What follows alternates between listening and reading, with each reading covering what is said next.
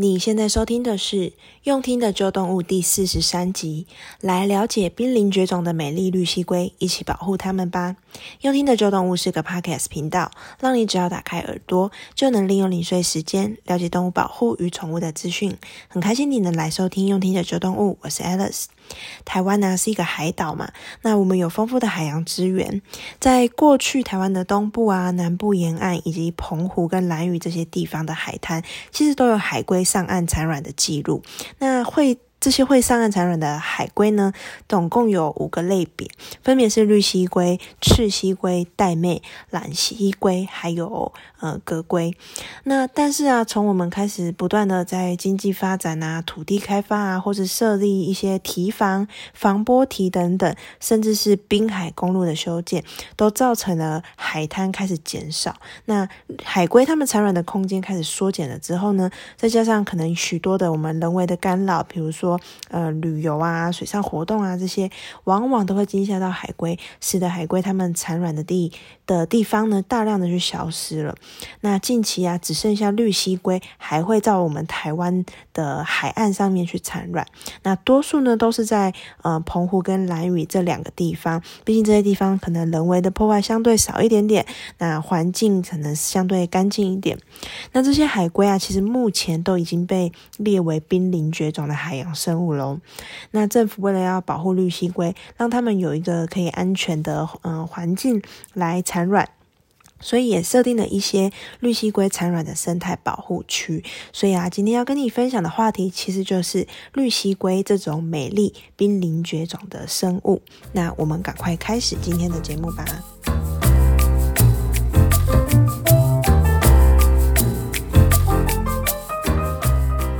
西龟产卵的生态保护区当中呢，其实，在每年的五月一号到同年的十月三十一号止，其实都会实施夜间管制哦。也就是说，一般的民众游客啊，你在晚上的八点到隔天清晨的五点，其实都是禁止进入保护区的。那渔民呢，如果你要下海的话呢，则你需要另外经过保护区的同意，那你就必须在管制的时间内呢，要能够出入。然后呢，你管制时间呢，又依潮汐而定。那当然呢，一开始去设置这这些保护区，并不是不是很顺利。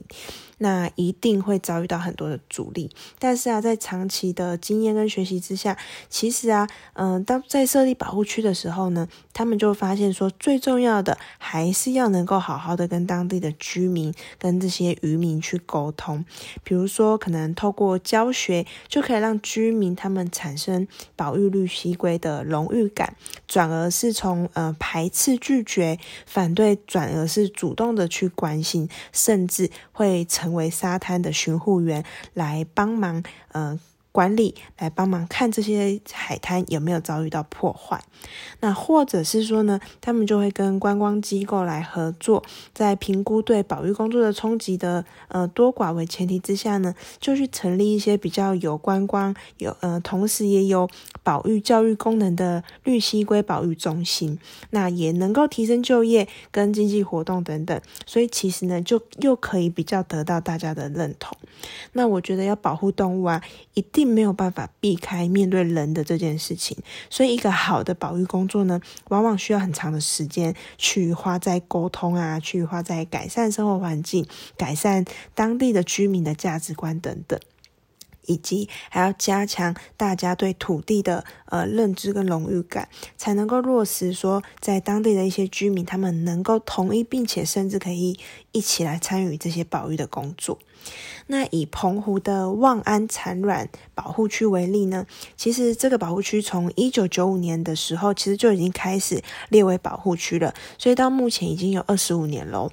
那其实这个澎湖的保育区，它在最一开始其实要成立的时候，是一个有很曲折的故事。那就是在呃我们海洋大学有一位叫做台湾绿蠵龟之父的呃教授，他叫陈一俊。那二十多年来啊，他其实都一直关注在绿蠵龟的保育上面。他每到的暑假，他就会带队呢，在夜黑风高的海滩上面去研究这些海龟们产卵，然后呢，想办法来保护海龟的栖地，然后去建立一些相关的保育系统。那但是他自己其实会想要保育绿蠵龟呢，最一开始起心动念，其实是因为他当年所指导的学生想要研究绿蠵龟，然后呢就选定望安澎湖这个地方当做研究的地点。那他但是呢，因为那时候澎湖的望安就要开始来做开发了，然后呢。这个呃人为的这些开发，正好通过他指导的学生要研究绿蠵龟的那个区域，然后那时候这个陈一俊教授他就只是一个很单纯的念头，他就想说，诶，那这样子如果绿蠵龟的栖地啊被这个开发案给破坏的话，那我学生就没有办法做研究了，那他不能毕业怎么办？所以啊，这个陈一俊教授他就因此跑去立院。的党团去游说立委，呃，去办一些公听会等等，接着呢就开始获得一些保育团体的支持，然后就开成了台湾第一场跟绿蜥龟有关的公听会。那后来呢，也导致说万安这个地区。地方呢就被最后被设定为是绿蜥龟的产卵生态保护区。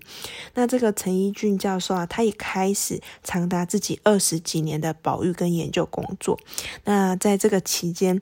他说他有成就感，但也有很大的挫败感，因为在望安的海龟啊，从开始做保育的时候，一度那时候还有十五、十六只，就到后来呢剩下两只。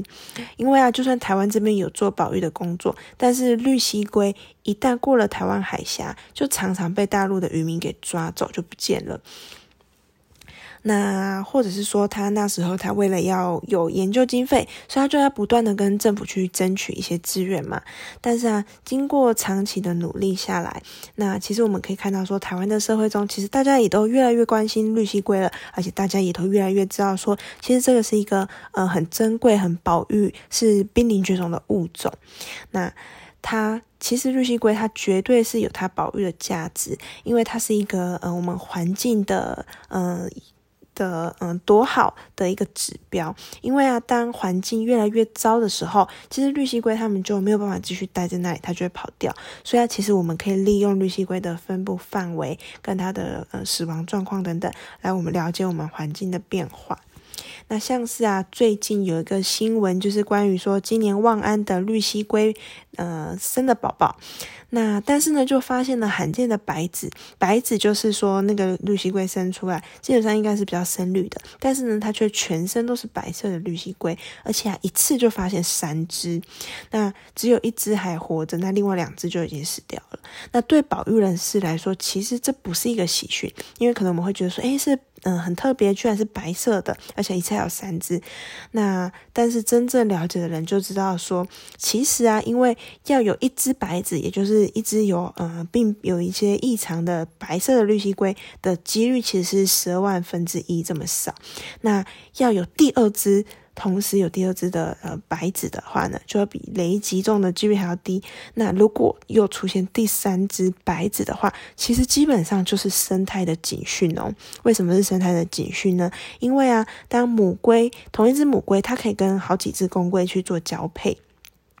那可能刚好母龟它带有隐性的白子基因，所以它自己虽然不是白色，但它有这个隐性的基因。那可能其另外一头公龟一样也是有隐性的白子基因。那但是如果你一次出现三只。白子就代表说，其实绿蠵龟它们的族群开始变小了，所以啊，代表可能是同样的一只母龟，它基本上是跟同样的一只公龟去交配，所以呢，就增加了基因突变的几率。因为代表说，这只有呃白子隐性白子基因的母龟，它可能没有遇到其他没有这种隐性白子基因的公龟，所以它就跟同样的公龟交配了好几次，就生出了好几只的白子的呃绿蠵龟。那我一直觉得啊，其实投全心去投入动保领域的人真的很伟大。呃，先不谈自己的经济方面的问题好了，因为可能呃有一些做动保的人可能呃薪水都比较低，比较没有钱等等。好，先不管经济方面，但其实啊，做动保、做生态保育、动物保育的工作啊，其实常常都会有跟时间赛跑的急迫感，因为环境一直持续不断的在变化，然后在变糟。那就算你知道问题点在哪边，但是你要改变的呢，却是有需要非常非常多的人一起努力、一起协助的。那你也要去影响更多原本不关心的人，甚至是要影响那一些，嗯、可能原本会破坏、原本会扯后腿的人。那你要改变这些人，然后能让大家一起同心协力，一起来努力的话，才能够在转念的同时，一点一点的改变世界。那如同前面说的，我觉得要能够长期的一点一滴的改善整体国家人民对动物保护意的意识，还有政策的话，一定没有办法避开面对人这件事情。那就像我前阵子我跑了一些收容所，那收容所的呃驻区兽医师就说，其实啊，他觉得他自己身为兽医师来说，处理动物的事情都是很单纯容易的，但是身为收容所的兽医师，他要处理的就不是只有呃动物的事情而已哦，他还要碰到许多的困难，都是来自于人的问题，可能是当地的民众，那可能是自己呃上级的主管单位的问题，也有可能是其他动保团体来的问题。所以其实我觉得，在为动物保护努努力的路上，自己默默的做一定是很伟大的。但是如果你能够发挥自己的影响力，用其他可能更有扩散力的方式来影响别人，来杠杆别人的力量，一起投入的话，我想会是更有效，而且能够发挥更大的力量。非常谢谢你今天的收听。如果你有任何的想法、问题，或者希望我能在频道上面讨论的话题，我都非常期待你能跟我说。那我们今天讨论的濒临绝种的呃绿蠵龟呢，希望你当你在可能在海边浮潜的时候遇到它们的话，那你真的很幸运。但是啊，切记我们只要远观就好，不要靠近它们，以防它们受到惊吓。那更不可以像前阵子有新闻有播说，游客他居然有游客还伸脚去。踩踏绿西龟的背。那当然，你在游泳浮潜的时候，如果可以选择穿长袖啊的泳装、长袖的一些衣物等物理性的防晒的方式呢，或者使用一些纯天然、没有化学添加的防晒乳用品，都是更有效可以一起来保护绿蠵龟、保护海洋的方式哦。那最后也想要请你帮我把这个频道分享给你的家人或朋友，让大家都可以在各种通勤啊，或者可能是运动或者下厨的时候，虽然说你在忙的，但是你的耳朵都刚好有空的时间，一起来收听我们用听的旧动物频道。那我们下次见喽。